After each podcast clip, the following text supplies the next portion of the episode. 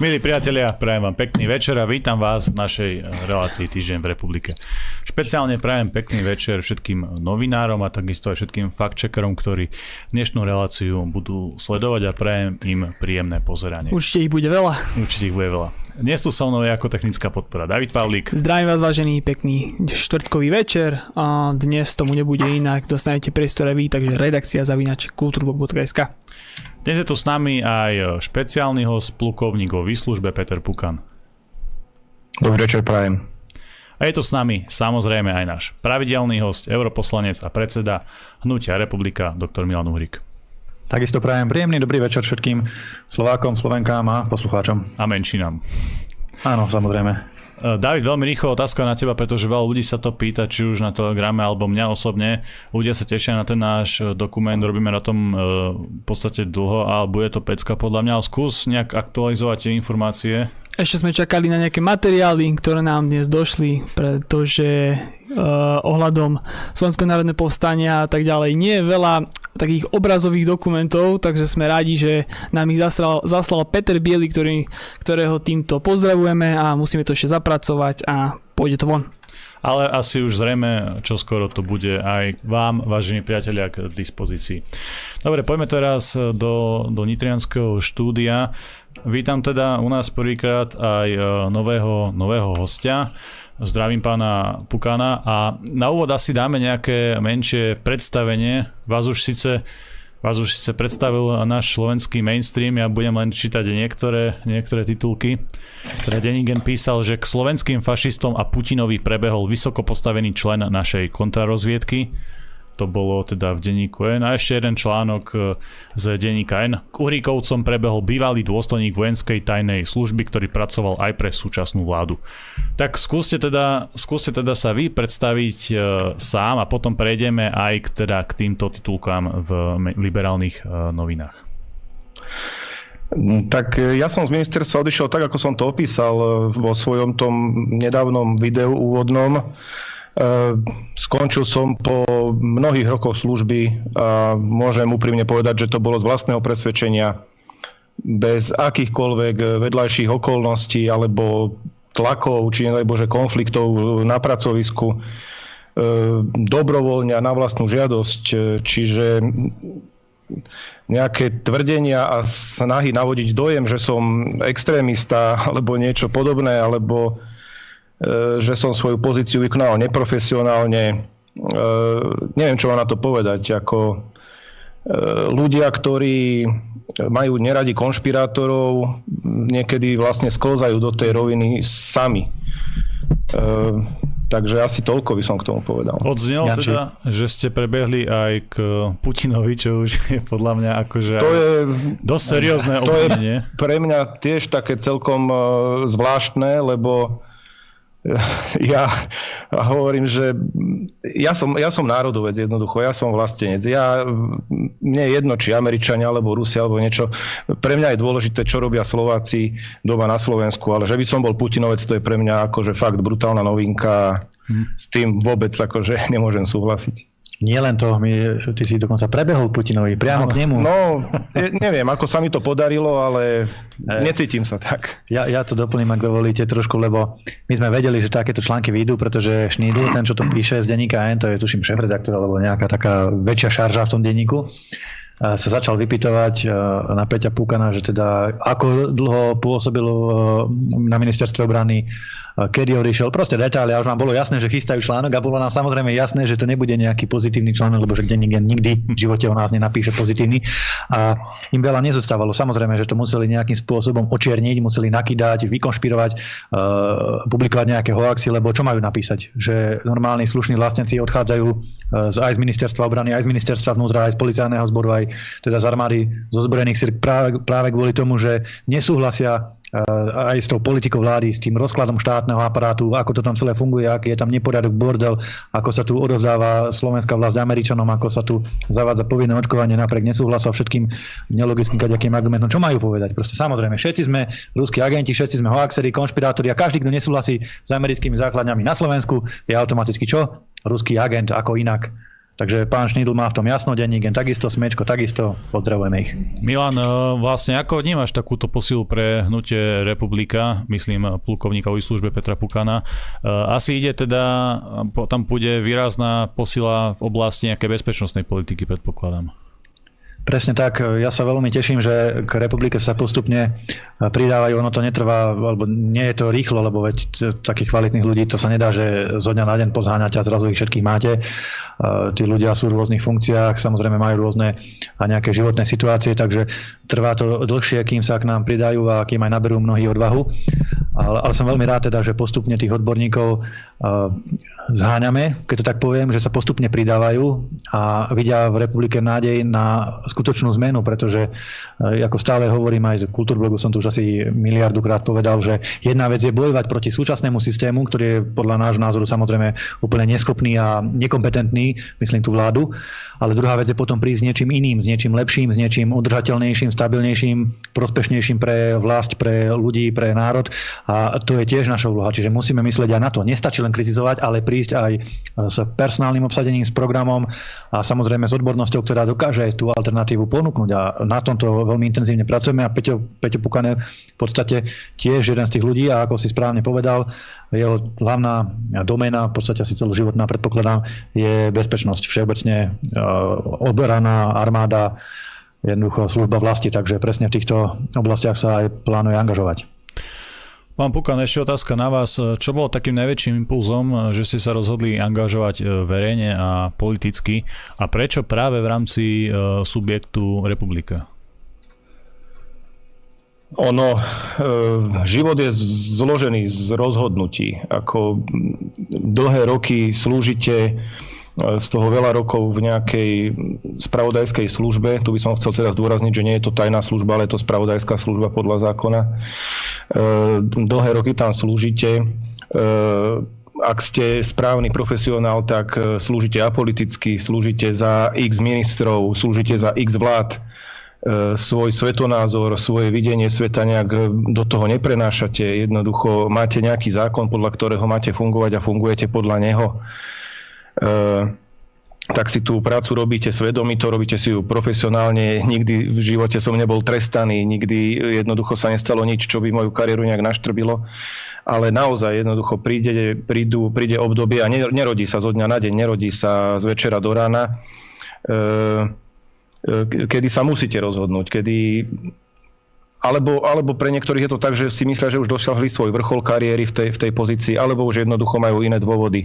Okrem e, týchto dôvodov, ktoré som spomenul, pre mňa bolo dôvodom aj to, že sa stále hlasnejšie rozpráva e, v rezorte o povinnom očkovaní. Jednoducho, ak e, mám čakať do bodu, kedy sa na pracovisko dostanem iba v režime OP+, tak e, neviem, či mám čakať, alebo či teda sa mám zdvihnúť a e, normálne s úsmevom na tvári s tým, že si s každým podám ruku a normálne vidím prednými dverami, nie ako niekde nejaký, nejakou zadnou bránou, tak jednoducho urobím tak, aby som ani tomu systému neubližoval tým, že mám nejaký iný e, svetonázor.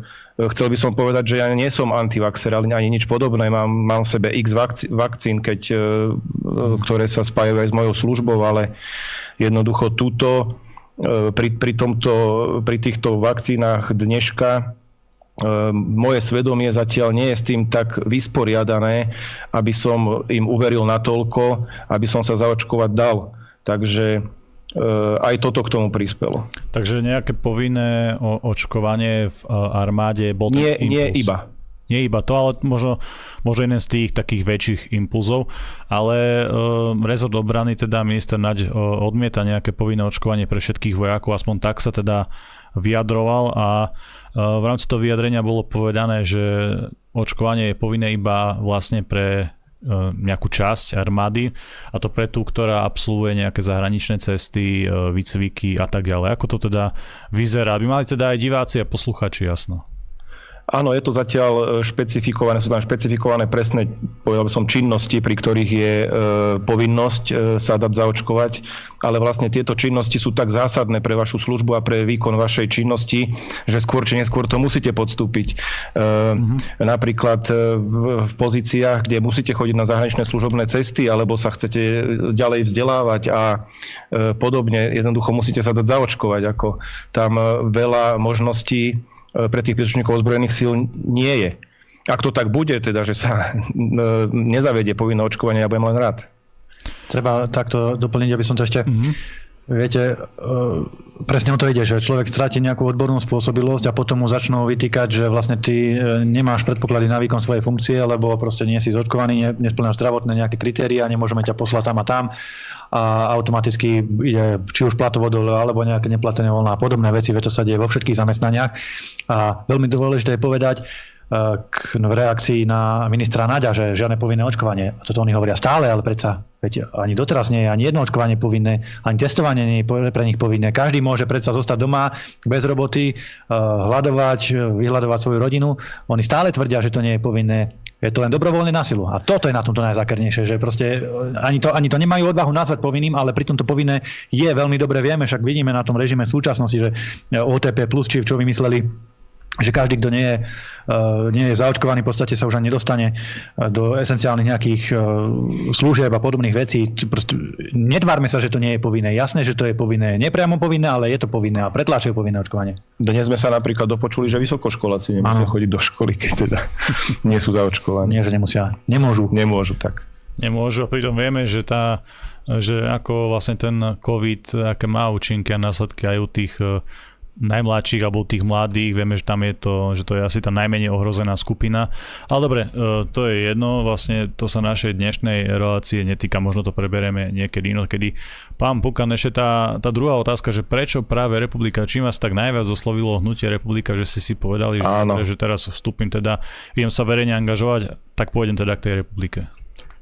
Um toto treba brať e, z takého ľudského hľadiska. E, keď pracujete kdekoľvek, ako, ako kdokoľvek, to nemusí byť len vojak, alebo môže to byť kdokoľvek, môže to byť e, hociaká profesia. Vy nie ste odtrhnutí od spoločenského života, nie ste odtrhnutí od bežného života. Normálne sledujete politickú, spoločenskú situáciu doma, vo svete, máte nejaký svetonázor, máte nejakú vlastnú letoru ak e, však dokážete oddeliť ten, ten pracovný a, a civilný život, tak je to v poriadku. A jednoducho do 31.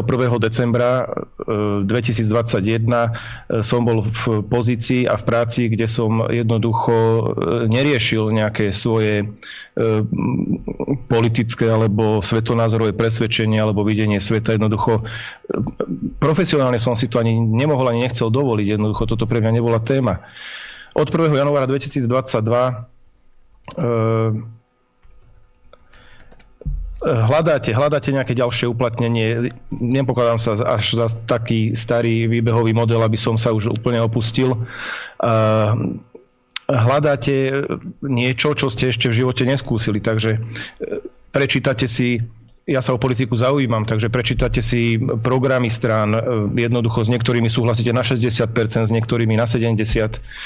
E, naozaj hnutie republikami od začiatku, od e, prvej chvíle, keď vzniklo, bolo sympatické. Vôbec sa tým už teraz nemusím ani tajiť, ani, ani to zakrývať.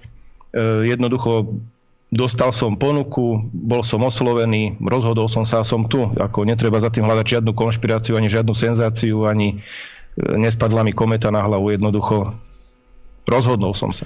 Denní gen ešte okrem e, tých vecí, ktoré som čítal, písal, že Pukan sa dal do služieb pro putinovskej strany, ktorej predstaviteľ, Suja, sa nadšene fotí na ruskej ambasáde a ktorej názory a verejné vyhlásenia, ako by písal hovorca Kremľa. Moja otázka na vás, pán Pukan, že či e, vy vnímate hnutie republika tiež týmito očami a že či to náhodou tiež nebolo nejaké lákadlo pre vás? Toto určite pre mňa lakadlo nebolo pána Suju zatiaľ nepoznám, takže neviem vôbec, či má nejaké takéto tendencie. E, ja by som bol rád, keby, keby členovia Hnutia republika boli odfotené na, ktorej, no, odfotené na ktorejkoľvek ambasáde. Ako hrdí vlastenci, ktorí tam presadzujú nejaký, nejaký slovenský záujem. Milan, nejak ty čo hovoríš na tento opis uh, fungovania hnutia republika vlastne, že tie verejné vyhlásenia názory, ako by písal hovorca Kremľa. Je to až také výrazné? Nie, myslím si, že to je až také výrazne. My len vyvažujeme spoločenskú diskusiu, ktorá tu je veľmi deformovaná práve tými vládnymi poslancami, vládnymi politikmi a jednoducho celým tým mainstreamom, ktorý v podstate nepripúšťa, teraz keď sa rozprávame konkrétne o tých amerických základniach na Slovensku, tak nepripúšťa žiadny iný názor ako ten, že tá zmluva je dobrá, je to prospešné a vhodné pre Slovensko. A ako náhle poviete niečo iné, tak ste automaticky, ako som povedal v úvode, relácie, ruský agent alebo teda hovorca Kremla, či čo, som, to, či, čo to je. Pritom to vôbec nie je pravda. Jednoducho nie je nič zlé na tom, nechce tu cudzie vojska. A to sa netýka, netýka len vojsk teraz Spojených štátov amerických alebo ich základní alebo Ruskej federácie, ale téma sú dnes v súčasnosti práve americké vojenské základne, lebo taká zmluva je na stole, taká zmluva prešla vládu a ide do parlamentu. Keď sa budeme rozprávať o vietnamských základniach, tak potom budeme protestovať proti vietnamským základňam na Slovensku, ale zatiaľ Vietnam tu nejaké základne nechystá sa robiť, tak e, to nebudeme riešiť prirodzene a nebudeme tu strašiť s tým ľudí a otravovať verejnú mienku, ale keď tá zmluva, ako som povedal, na stole je, tak je našou prirodzenou povinnosťou proti tomu sa postaviť. A to, že všetci ostatní, teda myslím tým ten mainstream a e, denní gen na čele s ním, e, túto zmluvu slepo obhajujú, to nesvedčí o tom, že, že my by sme boli ruskí agenti. Podľa mňa to skôr svedčí o tom, že oni sú zaslepení a že oni sú prepojení na možno nejaké ambasády alebo niečo iné, možno cez nejaké mimovládne organizácie, e, svoju sorošovskú minulosť, v akých týchto e, organizáciách, to už oni vedia, kde boli a kde pôsobili a skôr si myslím, že oni sú zdeformovaní a že ich názor nie je nie je objektívny, pretože aj v minulej relácii sme jasne ukázali, tá, tá, že tá zmluva ako je zlá, čo je na nej zlé a za tým si stojíme. To nie je, že sme nejakí ruskí agenti. Mňa nezajíma v tomto prípade Rusko, mňa zaujíma to, že nechcem na Slovensku Spojené štáty a ich uh, vojakov. To je celé. Milan, skúsme si teraz ešte, kým prejdeme na tú hlavnú tému, aktualizovať tvoj, e, tvoj vlastne súdny proces, alebo ako to povedať, ten spor e, s lekárom e, Sabakom, ako to vyzerá, lebo vlastne Miňo musí zaplatiť 20 tisíc, mal ich zaplatiť do troch dní, tak prišiel teda povel od sudcu, ale pokiaľ viem, tak Miňo to ignoruje a vlastne odmieta to zaplatiť. Ako to vyzerá s tebou? Takto. Traja ľudia v republike sú momentálne vystavení takémuto súdnemu nejakému konaniu. Som to e, ja, Milan Uhrík teda, a potom je to Milan Mazurek a Miro Heredoš. Všetci traja sme dostali nejakým spôsobom neodkladné plnenia od troch rôznych sudcov a je zaujímavé, že všetky súdy sú rozhodli inak v tej istej, principiálne v tej istej veci. Miňo Mazurek dostal od toho kežmarského nešťastného sudcu e, príkaz e, okamžite vymazať status, napísať ospravedlenie a zaplatiť Sabakovi 20 tisíc eur za morálnu újmu. To bolo v neodkladnom plnení, ktoré Miňo Mazurek samozrejme ani splniť nemohol, lebo to, to sa, takéto rozhodnutie sa nedá ani splniť. Ja som dostal neodkladné plnenie iba vymazať statusy. Sudca odmietol, sudkynia, pardon, odmietla, odmietla priznať Sabakovi, uh, Sabakovi finančnú náhradu, že o tom sa má rozhodnúť v nejakom súdnom provednávaní, kde aj ja dostanem šancu sa vyjadriť. A Miro Heredoš dopadol zatiaľ najlepšie. Tomu sudca, uh, tomu sudca, v jeho prípade teda Sabakovi či pardon, Čekanovi sa mi zdá, že to bolo Čekanovi, eh, zamietol neodkladné plnenie ako také, ako celok. Že neodkladné plnenie nesmie byť zneužívané na potlačanie prejavu, na nejaké urýchlené a eh, nepremyslené zásahy do slobody prejavu a slobody vyjadrovania sa a že keď sa chce Čekan alebo Sabaka súdiť, tak nech sa páči, je tam súdny proces, civilná žaloba, počkajú si 2, 3, 4 roky, kým sa to celé vyrieši aj s odvolaním a potom sa môžu chváliť, že vyhrali alebo plakať, že prehrali. V každom prípade my sme odhodlaní sa samozrejme brániť pretože sme presvedčení, že máme právo, o čom svedčí aj rozsudok teda v prípade Bratislavského súdu, ktorý eh, dal Mirovi Heredešovi za pravdu, že naozaj eh, má právo napísať aj kritický status na pána Sabaku alebo na pána Čekana a ideme za svoje práva bojovať ďalej. Takže takýto je momentálne status quo. Eh, neplánujeme ustúpiť, neplánujeme ani nejak prehnanie Sabakovi platiť a vôbec neviem, za čo by sme mohli zaplatiť, pretože, ako som povedal niekoľkokrát, to, že on má našramotenú povesť, to nie je moja chyba. Veď on chodí do médií, tam rozpráva o tom, že 10 tisíc v oktobri mŕtvych má byť a vakcíny chránia pred covidom a podobné veci. To, to nie je, ja som povedal. On sa tlačí každý deň e, do nejakého denníka tam rozprávať a mudrovať. Tak má takú povesť, akú má. Ľudia s ním nesúhlasia, tak čo? Je to jeho vizitka, jeho starosť, nie moja predsa. Vláda už s nejakými pripomienkami aj schválila, prijala teda tú dohodu e, s Američanmi, o ktorej sme sa rozprávali e, počas minulej relácie. E, pán Pukan, vy ste tu vtedy neboli a teraz ste tu vlastne s nami prvýkrát, tak skúste nejak zhodnotiť z toho vojenského, z toho politického možno hľadiska tú zmluvu, to, čo sa chystá, čo už bolo v podstate prijaté na úrovni vlády, myslím teda tú zmluvu s Američanmi. Čo si o nej myslíte a aké to bude mať následky pre Slovensko, k čomu nás to zavezuje a podobne. Nejaký váš komentár? No, pravíte, že s nejakými pripomienkami, ono to bolo, vlastne tie pripomienky žiadne neboli akceptované, čiže tá zmluva je prijatá na vláde tak, ako bola vyrokovaná z úrovne ministra zahraničných vecí a ministra obrany e, s americkou stranou, takže tam e, sa nedá bravieť o nejakej e, zmluve širokého konsenzu alebo podobne, lebo tie námietky neboli prijaté. Treba povedať, že túto zmluvu naozaj má mnoho krajín Severoatlantickej zmluvy z našich susedov. Ja som si tu pripravil naozaj asi 8 zmluv 8 roz, rôznych krajín, taký malý elaborát, ale nechcem to tu vyťahovať. E, majú, majú, majú takúto mm. zmluvu DCA. E, sú samozrejme krajiny, ktoré túto zmluvu nemajú, napríklad Česká republika. E, dnes alebo včera, neviem, celý nepamätám, vyšiel článok, že ani neplánujú takúto zmluvu podpisovať, pretože nemajú pocit, že takú zmluvu potrebujú. Zmluva SOFA, to vlastne ehm, SOFA je zmluva ehm, naprieč e, všetkými e, aliančnými krajinami, ktorá upravuje pôsobenie, ale je to vlastne status síl, status of, of force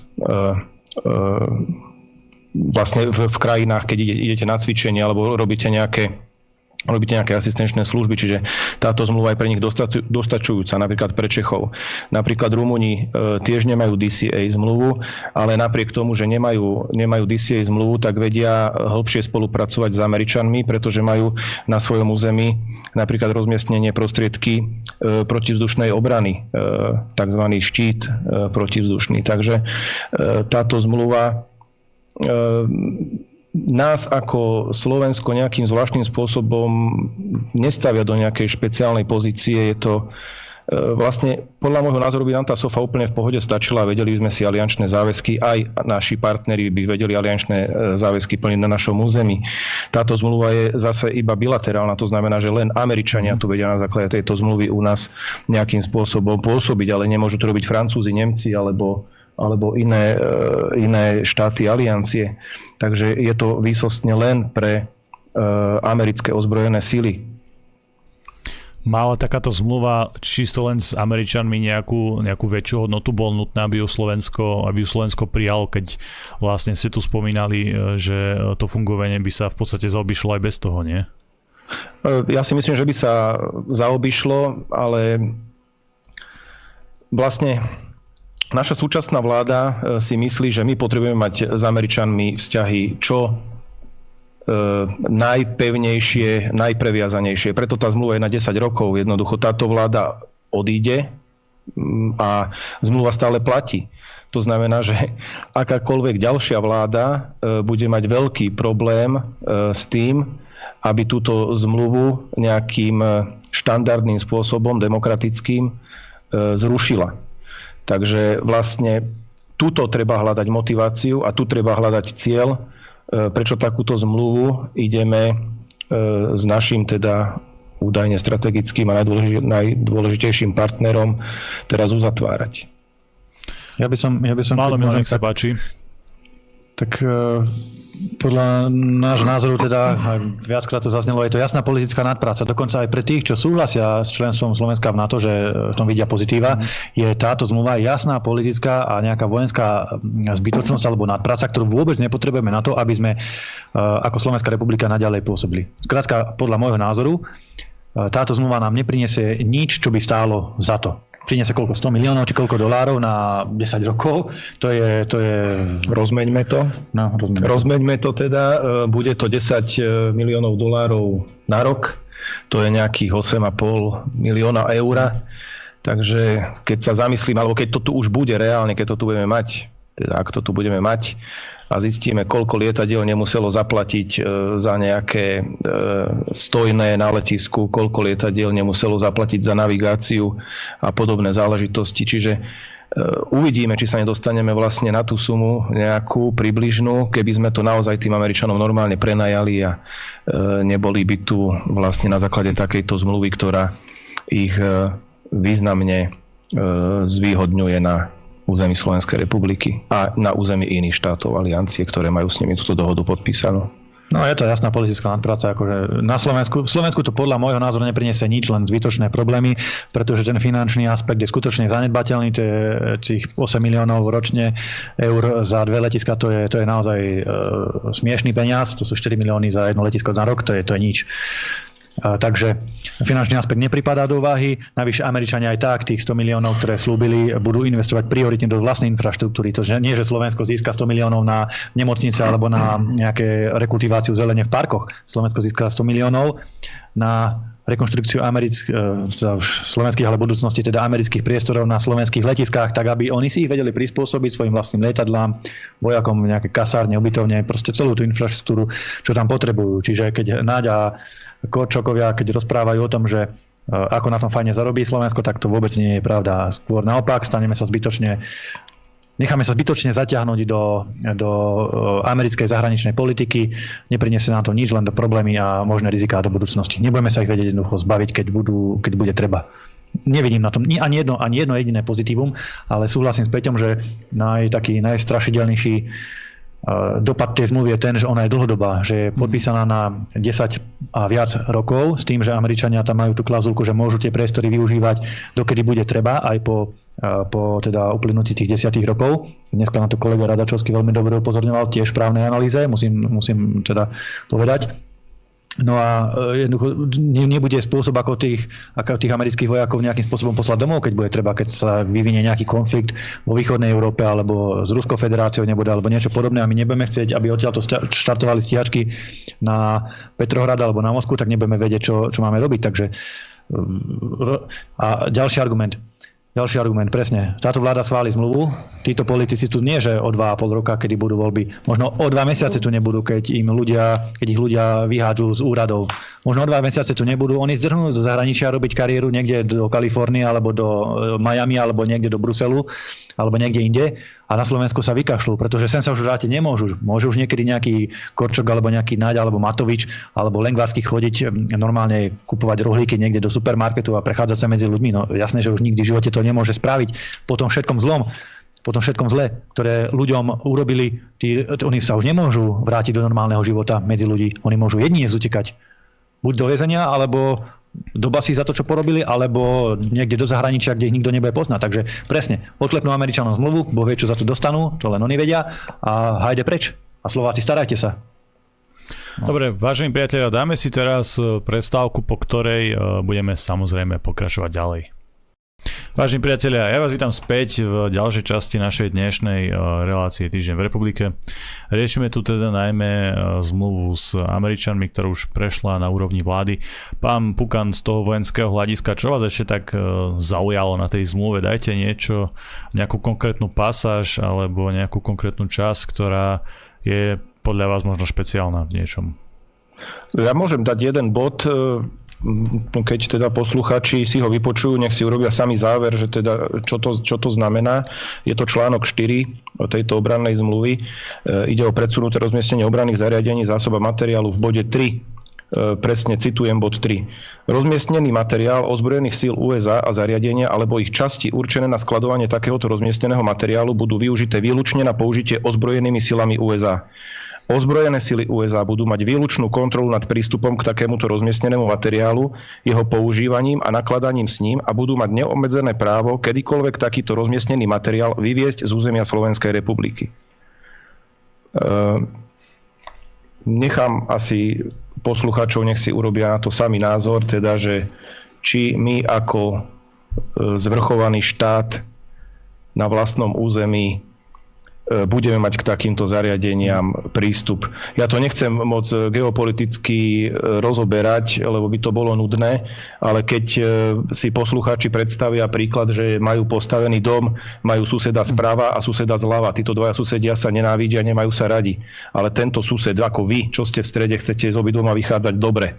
Lebo taká by mala byť stratégia tak vy tomu susedovi správa prenajmete svoju garáž, ktorá je pri plote toho suseda zľava a prenajmete mu ju na 10 rokov a vy vôbec netušíte, čo v tej garáži má. Vy vôbec netušíte, že mu tam e, nevykydá vlečku hnoja na jeho pozemok alebo niečo podobné. A keď sa vás ten sused zľava spýta, že prečo ste to spravili, tak vy um, alebo že čo tam má v tej garáži, alebo čo tam robí, tak vy poviete, ja neviem, čo tam robí aj keď je to vlastne na vašom pozemku, mm-hmm. je to mhm. vaša garáž, ale vy nebudete mu na to vedieť normálne odpovedať veľmi, veľmi zľahka príklad, lebo naozaj nechcem tu riešiť e, geopolitický Heartland, Rimland a podobné záležitosti. Milan, e, tvoj komentár možno k, k, tejto, k tomuto úseku zmluvy. Viem, že už sme to riešili celú, celú minulú reláciu, ktorú tiež odporúčam divákom, aby si ju teda pozreli e, z archívu, ale predsa len zmluva už bola prijatá na úrovni vlády. Je možné, že aj to, čo čítal, čo citoval pán Pukan, bude realita.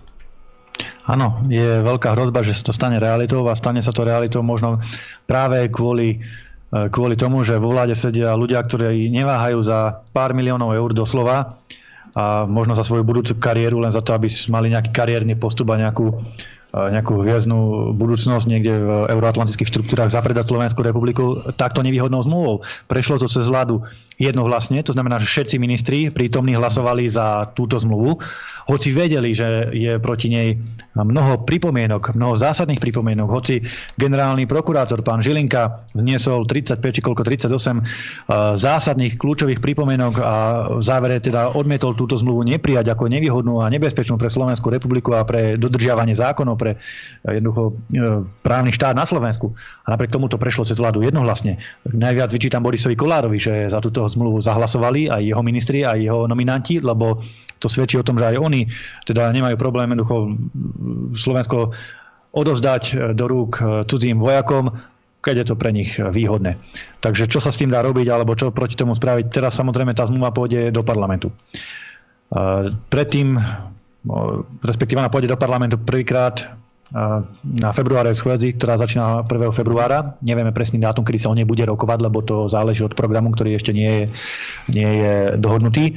Ale teda má byť ešte mimoriadná schôdza, tuším budúci útorok, ktorú zvolávali smeráci k tomu referendu, ktoré navrhujú. K tomu sa ale tiež dostanem. Ale ešte predtým musím skritizovať verejne Zuzanu Čaputovú, prezidentku Slovenskej republiky a vrchnú veliteľku ozbrojených síl za to, že mlčí. Doteraz sa k tej zmluve ani raz nevyjadrila. Dnes som postrehol, že mala reláciu o psychickom zdraví detí, kde e, s Kvačič Hanzelovou sedela v smečku a ešte s tým e, komediantom Fero, Fero Joke, či ako sa volá. A tam, tam sa rozprávali o tom, ako Eh, ako sa jednoducho deti zle psychicky vyvíjajú, ako trpia v súčasnosti, najmä kvôli ich vlastným opatreniam, ktoré oni ako vláda a teda Zuzana Čaputová, však je prezidentka, všetko to schvaluje, podporujú kvôli covidovým obmedzeniam, kvôli dištančnej výučbe, online vzdelávaniu, zatrhnutiu sociálnych aktivít a jednoducho zničenému detstvu. To si povedzme na rovinu, aj keď oni si to nepriznajú, je to ich chyba, nie, nie naša a nie chyba tých malých detí. Takže o tom mudrovala, o tom, o tom, o tom na to si čas nájde, ale za tri týždne sa vyjadriť k tak strategické a dôležitej zmluve ani slovo. Na čo čaká? Veď už americká veľvyslankyňa sa vyjadrila, však už to, všetci čakáme, že už to len zopakuje Čaputová, lebo veľké ambície alebo ilúzie si o nej nerobíme samozrejme, ale na čo čaká? Čo mlčí? Veď predsa ona je veliteľka ozbrojených síl, keď má aspoň trošku nejakej nejakého srdca pre Slovensko, tak sa musí vyjadriť, že tá zmluva je zlá a je nesprávna. Ale teda dobre, nechajme Čaputovú Čaputovou, tam e, teda si veľké ilúzie skutočne nerobíme, bolo by to politicky naivné. Väčšie nádej vkladáme do Národnej rady Slovenskej republiky. Nehovorím, že väč- veľké, ale väčšie. A nehovorím veľké kvôli tomu, že tam je tam parlamentná matematika takisto v podstate jasná. Vláda má väčšinu, dokáže si tú zmluvu pretlačiť, dokáže ju aj schváliť, ale je našou úlohou a povinnosťou v tomto prípade vyvinúť maximálny tlak na politické strany zastúpené v parlamente, aby hlasovali proti tejto zmluve. Keď už nič iné, keď už nič iné, a to teraz hovorím ako veľký kompromis, keby to len odložia do šuflíka a nechajú na neskôr. Už to by bolo veľké víťazstvo, e, že by sa to posunulo do nevidím, hoci kedy o, o tisíc rokov. Ale Lebo, lebo ťažko počakať, že nejakí Saskari sa povedia, postavia a povedia, že oni, oni sú proti, e, proti e, americkým základňam na Slovensku, keďže e, sa k Američanom stále pchajú. Takže také ilúzie si nerobíme. Ale keby to aspoň odložia na inokedy, to by už, už to by bol veľký, momentálny úspech. Dobre, takže vlastne je tu ten parlament, ktorý tú zmluvu môže stopnúť, respektíve ju môže, ako si ty vravel, posunúť niekedy o tisíc rokov, teda vieme to takto odložiť aspoň cez ten parlament, ale uh, tam podľa mňa musí naozaj uh, dôjsť takému zvláštnemu prepojeniu rôznych tých poslaneckých klubov a strán, pretože a to sa mi zdá byť veľmi, veľmi obťažné a možno až nemožné, keďže vieme, že smer hlas a, a tak ďalej. To sú všetko výrazne proamerické a proeurópske strany, takže neviem, či tam bude voľa z týchto stran a keď sa uh, vlastne v tejto otázke nevie spojiť ani opozícia, tak uh, asi tam veľké nádeje nemáme. No takto. Proti tejto zmluve verejne vystupujú, čo sa týka politických strán, vystupuje Republika, vystupujú samozrejme Kotlebovci, vystupuje dokonca už aj Smer a po nejakej otočke 180 stupňovej už aj hlas hovorí o tom, že oni odmietajú e, túto dohodu s Američanmi, hoci predtým nemali k nej nejaké väčšie výhrady zásadné. Eh, čo sa, týka, eh, čo sa týka ostatných nejakých koaličných strán, tak tam ako naj, eh, nechcem použiť to slovo, lebo aby to nevyzeralo naivne, najnádejnejší kandidát na zmenu názoru vyzerajú byť Kolárovci, lebo kto iný tam zmení názor? No nezmení názor, ani Kočok nezmení názor, ani Saska nezmení názor a Remišová a títo jasné, že nezmenia názor. Takže jedine Kolárovci by sa možno, že pod tlakom verejnej mienky dali nalomiť aby, aby sa dohodli, že sa to celé aspoň odloží do nevidím. To by bol veľký úspech. My, čo sa snažíme presadiť, je je teda, aby to neprešlo cez Národnú radu. To by bolo najlepšie. Keby sa to hneď zamietlo, vybavené, zmietnuté zo stola, Slovensko to nechce žiadne cudzie základne, nepotrebujeme ich a hotovo. Ale keď nie je to, tak aspoň nech sa vypíše referendum. Vypíše referendum v tejto otázke, pretože je to zásadná otázka strategického významu, dlhodobá otázka, presahujúce volebné obdobie jednej vlády, ako Peťo povedal, 10 a viac rokov. To znamená, že občania by sa mali a je správne, aby sa vyjadrili k tak zásadnej otázke v referende. Nemôžu o tom rozhodovať politici, ktorí sú tam dočasne a ktorí tam naozaj o pár mesiacov možno nebudú. Preto aj my sme dali prostredníctvom nášho poslanca Ondreja Ďuricu návrh uznesenia na vyhlásenie referenda do Národnej rady e, s tým, že dali sme otázku priamo referendovú otázku, myslím priamo na telo, že súhlasíte s rozmiestnením a prevádzkou vojenských základní a obranných zariadení Spojených štátov amerických na území Slovenskej republiky. Čo sa stalo? My sme túto, e, toto uznesenie predložili do Národnej rady a odprezentovali v piatok. Neinformovali o tom žiadne alternatívne médiá, hoci všetci dostali tlačovú správu v piatok do obeda. Neinformoval nikto nič, boli všetci mlčali a zrazu sobotu na obed, ja neviem ako čo sa stalo, ale teda sobotu na obed náhle smeráci zvolali tlačovku a povedali, že oni idú robiť referendum. A to už alternatívne médiá na čele teda aj s hlavnými správami a ostatnými dali ako nejakú senzačnú správu. Hovoríme si dobre, tak uh, veď uh, vidíme, že kto ako píše a že teda moc priestoru už tam nedostávame, ale ale čo ja trošku tak, e, nie že vyčítam smerákom, však nech si robia čo chcú, ale čo si myslím, že by bolo prospešnejšie jednoznačne, keby to referendum bola celoopozičná iniciatíva. Pretože mnohí ľudia kritizujú smer a oprávnene, že sú v tomto odpore voči americkej zmluve pokryteckí lebo nie všetci zabudli, niektorí si pamätajú, že, veď Peťo by to možno aj mohol potvrdiť, že prvýkrát, keď sa táto zmluva dostala na stôl, to bolo 2018-19, tedy bol Lajčák minister zahraničných vecí, Korčok bol tedy štátny tajomníkom na ministerstve zahraničia tiež za smeráckej vlády. Kmec bol veľvyslancom, ten je teraz v hlase, ale tedy predkandidoval za smer, bol veľvyslancom vo Washingtone. Títo vyrokovávali tú zmluvu títo páni. Potom ju ministerstvo obrany e, cez sns zastavilo, lebo by to bola pre nich politická smrť. Vtedy sme sa aj my podielali a ja si takisto pamätám, a to teraz nech sa na mňa nikto nehnevá, ale poveda to treba, ja si tiež pamätám výbor Národnej rade, to bolo v 2019, kedy sa hlasovalo o uznesení pána nebohého poslanca Pašku, aby sa zverejnil ten text tej zmluvy, ktorú tu teraz máme už zverejnenú, ktorú tedy vláda bývala pripravovala a hlasoval o tom výbor pre zahraničné záležitosti, kde bol predseda Blaha, Luboš Blaha a to uznesenie neprešlo. Boli štyria poslanci za zverejnenie uznesenia, to, boli, to sme boli ja, Marian Kotleba, Paška a ešte jeden sns A potom štyria sa zdržali, to boli smeráci, ktorí sa zdržali a vlastne kvôli hlasu pána Blahu sa neprijalo uznesenie, aby Lajčák tú zmluvu zverejnil. Čiže mnohí toto vyčítajú smerákom, že teda nejakým spôsobom zastávajú túto pozíciu len preto, že teraz sú v opozícii, že nie sú vo vláde, pretože inak by to nejakým spôsobom tiež asi presadzovali, tak ako aj v minulosti. Ale budíš. Ja čo vyčítam smerákom je, že idú v podstate uh, solo, že nechcú pristúpiť na, na nejaké kompromisné riešenia, lebo keby bolo to referendum, a v tomto sa stotožňujem zase s SNS-kou, uh, veľmi uh, objektívne to hovorím, že by bolo lepšie, keby naozaj to referendum bolo dielom všetkých opozičných a pronárodných strán, pretože by bolo uveriteľnejšie a autentickejšie, ako keď to prídu a presadia to len smeráci, ktorí tú zmluvu pripravovali. Nehovoriac o tom, a s tým končím, že tá smerácká otázka na referendum je veľmi zvláštne postavená, nazvime to, lebo oni majú otázku, že navrhujú otázku do referenda, že súhlasíte s tým, aby Národná rada Slovenskej republiky líky, e, vyslovila súhlas s dohodou o spolupráci medzi e, USA a Slovenskou republikou. Čiže sa ľudí pýtajú, či súhlasia s tým, aby Národná rada vyslovila súhlas. Vy nemusíte byť ani ústavný megaprávnik na to, aby ste sa nejakým spôsobom dovtipili, že táto otázka nie je celkom podľa mňa správne položená, lebo vy sa pýtate ľudí, či súhlasia s tým, aby Národná rada súhlasila s tou zmluvou. No, môže byť niekto, kto vám povie, ja nesúhlasím s tým, aby Národná rada súhlasila s tou zmluvou, ja chcem, aby to Čaputová rovno podpísala, aby to tu zajtra bolo. To je môj názor.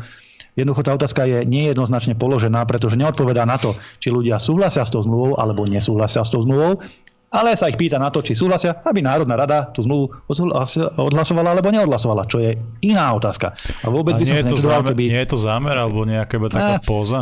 Vôbec by som sa nečudoval, keby eh, to ústavný súd veľmi rýchlo zmetol zo stola a potom je a to už ja nejdem teraz konšpirovať, ale potom je na mieste otázka, že prečo eh, smeráci už tretíkrát dávajú do referenda otázku, ktorá evidentne na prvý pohľad, bez toho, aby ste bol nejaký ústavný špecialista, na prvý pohľad zvláštna a spochybniteľná či, lebo keď chcete, aby to referendum naozaj no. prešlo, aby bolo úspešné, tak sa musíte pýtať tak, ako uh, bolo pri vstupe do Európskej únie. Súhlasíte s tým, aby Slovenská republika uh, vstúpila do Európskej únie? Tak snela tedy otázka. No. Trošku zložitejšia, ale teda, že súhlasíte s tým, aby priamo sa pýtali ľudí na názor a nie, že aby Národná rada schválila alebo nesúhlasila, súhlasila.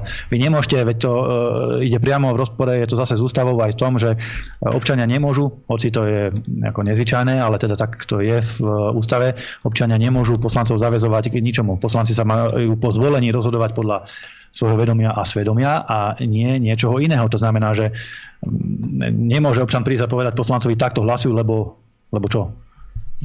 Ústavne to nefunguje. Ja viem, že by to tak malo byť, že e, tí ľudia, poslanci by mali rešpektovať a reprezentovať svojich voličov, ale e, podľa ústavy to tak nie je. Veď aj teraz to zlyhala tie predčasné voľby práve na tom, že poslanci majú údajne nárok na štvoročné obdobie.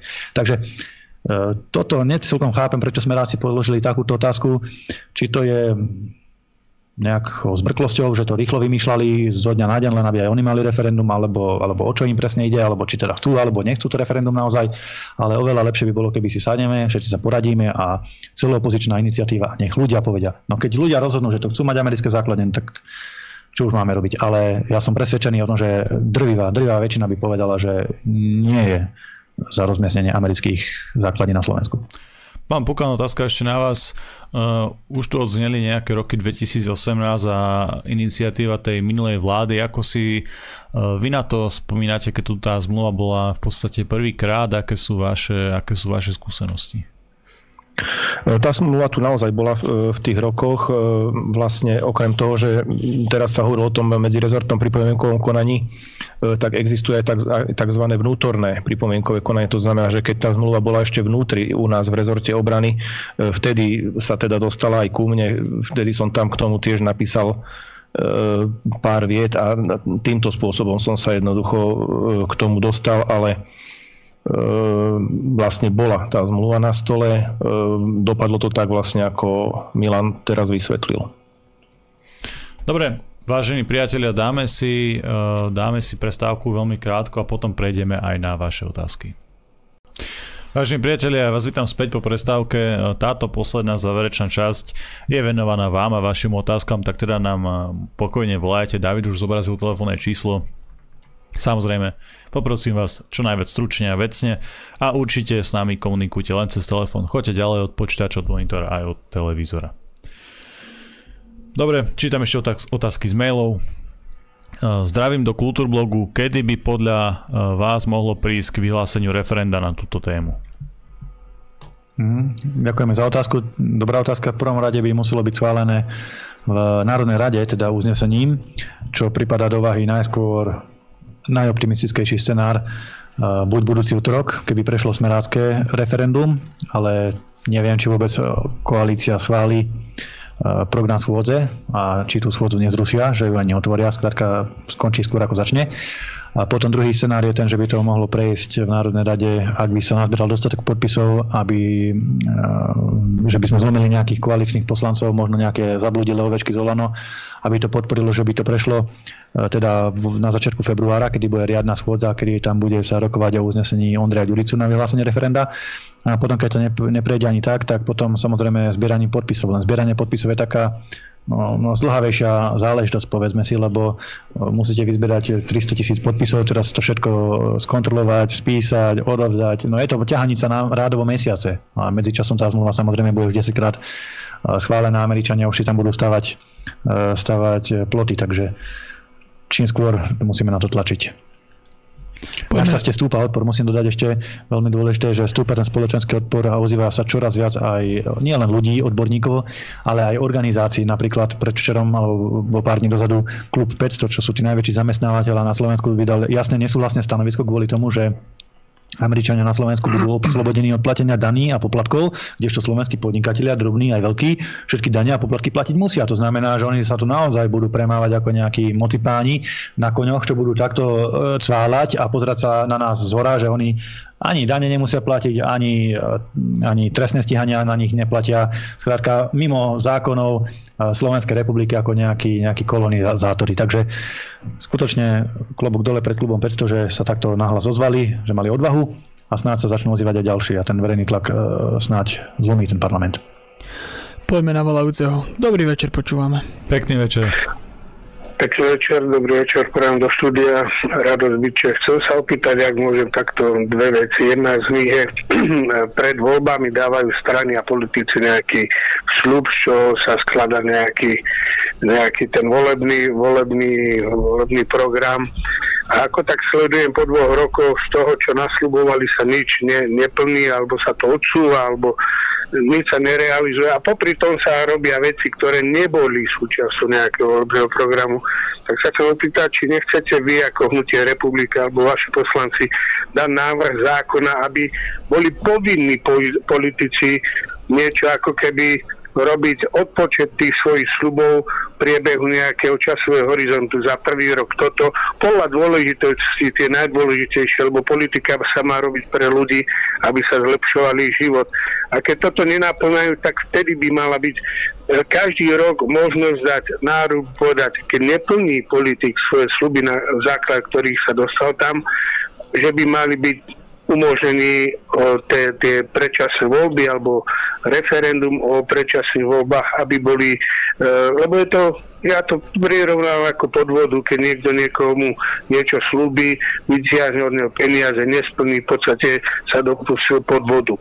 To je jedna vec. Druhá vec je tá ohľadne tých základní, ja neviem, či to tu bude, alebo nebude, ak to tu bude. E, v akom stave sú lebo sa staneme takým magnetom možným útoku, keby došlo nejakému vojenskému konfliktu. Ako stave sú vôbec e, kryty alebo tie bunkre civilnej ochrany, čo kedy si bolo za socializmu budované, s každou nemocnicou, s každou školou, s každou budovou po, v podstate, alebo ako sa stavala infraštruktúra alebo mesta. Uh, viem, že v 90. rokoch z tých bunkrov, čo postavili komunisti, lebo v podstate, ak niečo stavili, tak to boli len oni, sa, sa robili diskokluby a nejaké, prespali tam bezdomovci, alebo ja neviem, čo, v akom to je stave, že keď sme sa stali magnetom nejakého útoku, ako, ako chce táto vláda alebo tí Američani ochrániť týchto ľudí, ktorí tu budú. To je asi zatiaľ všetko, čo som sa chcel opýtať, či neplánujete aj toto sa pýtať tých e, zodpovedných, čo po, podpísali za nás, bez nás niečo, lebo toto nebolo na programe e, programu vyhlásení táto zmluva, ak si pamätám pred voľbami. Ďakujem veľmi pekne. Ďakujeme. Veľmi pekne ďakujeme, majte sa. Ďakujem pekne, bolo to trošku dlhšie, ale, ale dobre, správne. Čo sa týka prvej časti otázky o tých predvolebných sluboch nesplnených, no čo, samozrejme, že vláda a vládne strany, ktoré sú tam, oklamali, oklamali natvrdo, proste oklamali ľudí, oklamali voličov, pretože neplnia to, čo sa zaviazali plniť a naopak robia to, čo ani nespomenuli. Idú tvrdo proti slovenskému národu, slovenským záujmom a slobodám právam občanov, čiže zavádzajú tú totalitu, to všetci vieme. Problém je v tom, že neexistuje skutočne a pán Rado má pravdu, že neexistuje nejaký zákon alebo nejaký me- mechanizmus alebo nejaké mantinely, ktoré by nutili politikov a či, konkrétne teda túto vládu dodržiavať svoj vlastný program. Oni spravia nejaké programové vyhlásenie vlády v Národnej rade, ktoré bolo aj schválené, ale to je taký všeobecný dokument plný proste blábolov, keď to tak e, pejoratívne poviem, že do toho sa napasuje každý vždy e, zlepšenie životnej úrovne a posilnenie obrany schopnosti Slovenska a teraz čo, čo sú to proste, aké, aké slova, aké pojmy. Takže tam ťažko robiť nejaký odpočet a iný spôsob, e, mechanizmus na odpočet nie je. Keď im to vytknete, že poviete, že ale vy neplníte vlastné predvolebné sluby, tak oni, ich zvyčajný argument je ten, že oni vám povedia, že ale veď voliči nám potom vystavia vysvedčenie. Na sledujúcich voľbách riadných alebo predčasných, predsa voliči budú mať šancu vyjadriť sa a povedať, či sme podľa nich splnili alebo nesplnili dostatočne svoj program. Čiže oni všetci hovoria, že voľby sú tým nejakým hodnotiacím momentom, kedy, kedy ľudia vyhodnocujú, či tí politici splnia program alebo neplnia a či tam teda majú zostať alebo majú byť vymenení. Takže momentálne neexistuje a my už vôbec z opozičnej pozície žiaľ teraz nedokážeme pretlačiť nejaké, nejaké zásadnejšie e, plnenia ich volebných programov vlastných, lebo taká je parlamentná matematika. Čo je druhá otázka, to poprosím Peťa odpovedať na tú civilnú obranu. Ja len poviem, že Eh, Rado sa pýtal, že ako chcú oni chrániť eh, ľudí v prípade nejakého vojenského útoku. No, tá otázka je podľa mňa a priori zle postavená, lebo Američania sem idú dávať, stavať základne práve preto, že oni nechcú, aby konflikt, ak nejaký bude, bol na ich území, ale aby bol exportovaný na nejaké územie tretich štátov, aby prebiehal niekde inde, aby sa bojovalo a padali rakety niekde inde, v tomto prípade na Slovensku, prípadne vo východnej Európe, ale teda nie na ich vlastnom území. Takže tá otázka, že akým spôsobom chcú oni chrániť Eh, obyvateľov Slovenskej republiky pred útokom je podľa mňa a priori úplne zle postavená a vnímaná, lebo oni eh, naopak eh, svojimi vojenskými základňami vystavujú Slovensko a slovenských obyvateľov v riziku nejakých útokov a nejakých proste konfliktov. A ja teda k tej druhej mm-hmm. otázke by som odpovedal. Ešte by som sa zastavil pri tej prvej odpočet teda politikov. Vlastne teraz je na to vhodná príležitosť a možnosť, pretože predseda parlamentu vlastne slúbil, že sa urobí nejaký posilný prvok priamej demokracie, keď to tak poviem, že bude môcť sa nejakým spôsobom ľahšie a jednoduchšie otvoriť referendum o nejakých zásadnejších otázkach. Takže aj ako je to v rukách politikov, len na to treba nejakú vôľu a treba, aby to chceli, aby sa tým občanom jednoducho zodpovedali, kedykoľvek, nielen pri tých voľbách, aby, aby sa tí e, naši občania zaujímali o tú politiku a tým politikom ten odpočet dávali prakticky pravidelne, nielen každé 4 roky, lebo potom vidíte, ako to dopadá. Niečo sa slúbi pri voľbách a potom sa to neplní, alebo sa urobí úplne presný opak. Takže naozaj tí ľudia by mali mať na to dosah. To som chcel iba tak na okraj k tomu. E, či e, sa pre nás nejak mení naša úloha, no mení sa radikálne. Letisko samo o sebe vojenské je strategickým cieľom pri nejakom konflikte e, vojenskom alebo ozbrojenom, takže Možno, že si pamätáte e, prípad, keď sme otvorili nebo pre bombardéry na tzv. E, na tzv. humanitárne bombardovanie, e, či ak sa to volalo vtedy. Takže to, to, toto je prvá vec, ktorá vás stavia do role nejakého agresora, alebo do role, ktoré, ktorej vlastne ste poskytli, nie, nie že svoje územie, ale svoj vzdušný priestor pre nejakú vojenskú operáciu. Spolupáchateľ. Dá sa to tak povedať. A vlastne týmto krokom, keď my tu budeme mať nechcem používať slovo základne, lebo e, je to také zvláštne, niektorí sú na to alergickí. Takže keď tu budeme mať e, vlastne logistickú e, logistické zázemie pre tie lietadla, ktoré by mohli v tomto konflikte figurovať, tak jednoducho je, je cieľom pre toho, kto sa bráni alebo, alebo kto útočí v tomto konflikte, toto zázemie e, ničiť, keď to tak mám povedať. Čiže toto sa stáva jednoznačne strategickým cieľom v prípadnom konflikte. To, v akom stave sú krytí alebo nejaká infraštruktúra nejakej civilnej obrany, tam vám môžem zodpovedne povedať, že ozbrojené síly sú v tomto smere výrazne podvýživené finančne a naozaj by potrebovali E, peniaze na rozvoj a infraštruktúru a údržbu infraštruktúry. E, nejde iba o kryty, ide o muničné sklady, o, o, o, o zásobárne, základne, nejaké e, iné priestory, kasárne. Jednoducho, keď sa pozriete, vidno to aj z ulice, keď idete po mestách, kde sú, kde sú kasárne, aké sú niektoré ošarpané a vlastne naozaj ako, ako hrdá E, zvrchovaná e, krajina by sme sa mali o tieto veci oveľa lepšie starať. Dobre, náš čas sme už dnes naplnili. Bol tu s nami David Pavlík ako technická podpora. Som rád, že všetko fungovalo, že neboli žiadne výpadky. Majte sa pekne. Bol tu s nami dnes náš špeciálny host, plukovník vo výslužbe Peter Pukan. Veľmi pekne ďakujem za pozornosť a za pozvanie. Takisto tu s nami bol aj náš pravidelný host, europoslanec a predseda Hnutia Republika Milan Uhrik. Takisto ďakujem za trpezlivosť, za poslucháčov a prajem dobrú noc. Vážení priatelia, ja vám ďakujem za vašu pozornosť a za vašu podporu. Cvičte, športujte, makajte na sebe, vzdelávajte sa, vždy si overujte informácie, vždy si porovnávajte zdroje, overujte si mainstream, ale určite aj alternatívu a aj kultúrblok, keďže si nemyslíme, že máme patent na rozum a patent na pravdu. Vážení priatelia, prajem vám dobrú noc.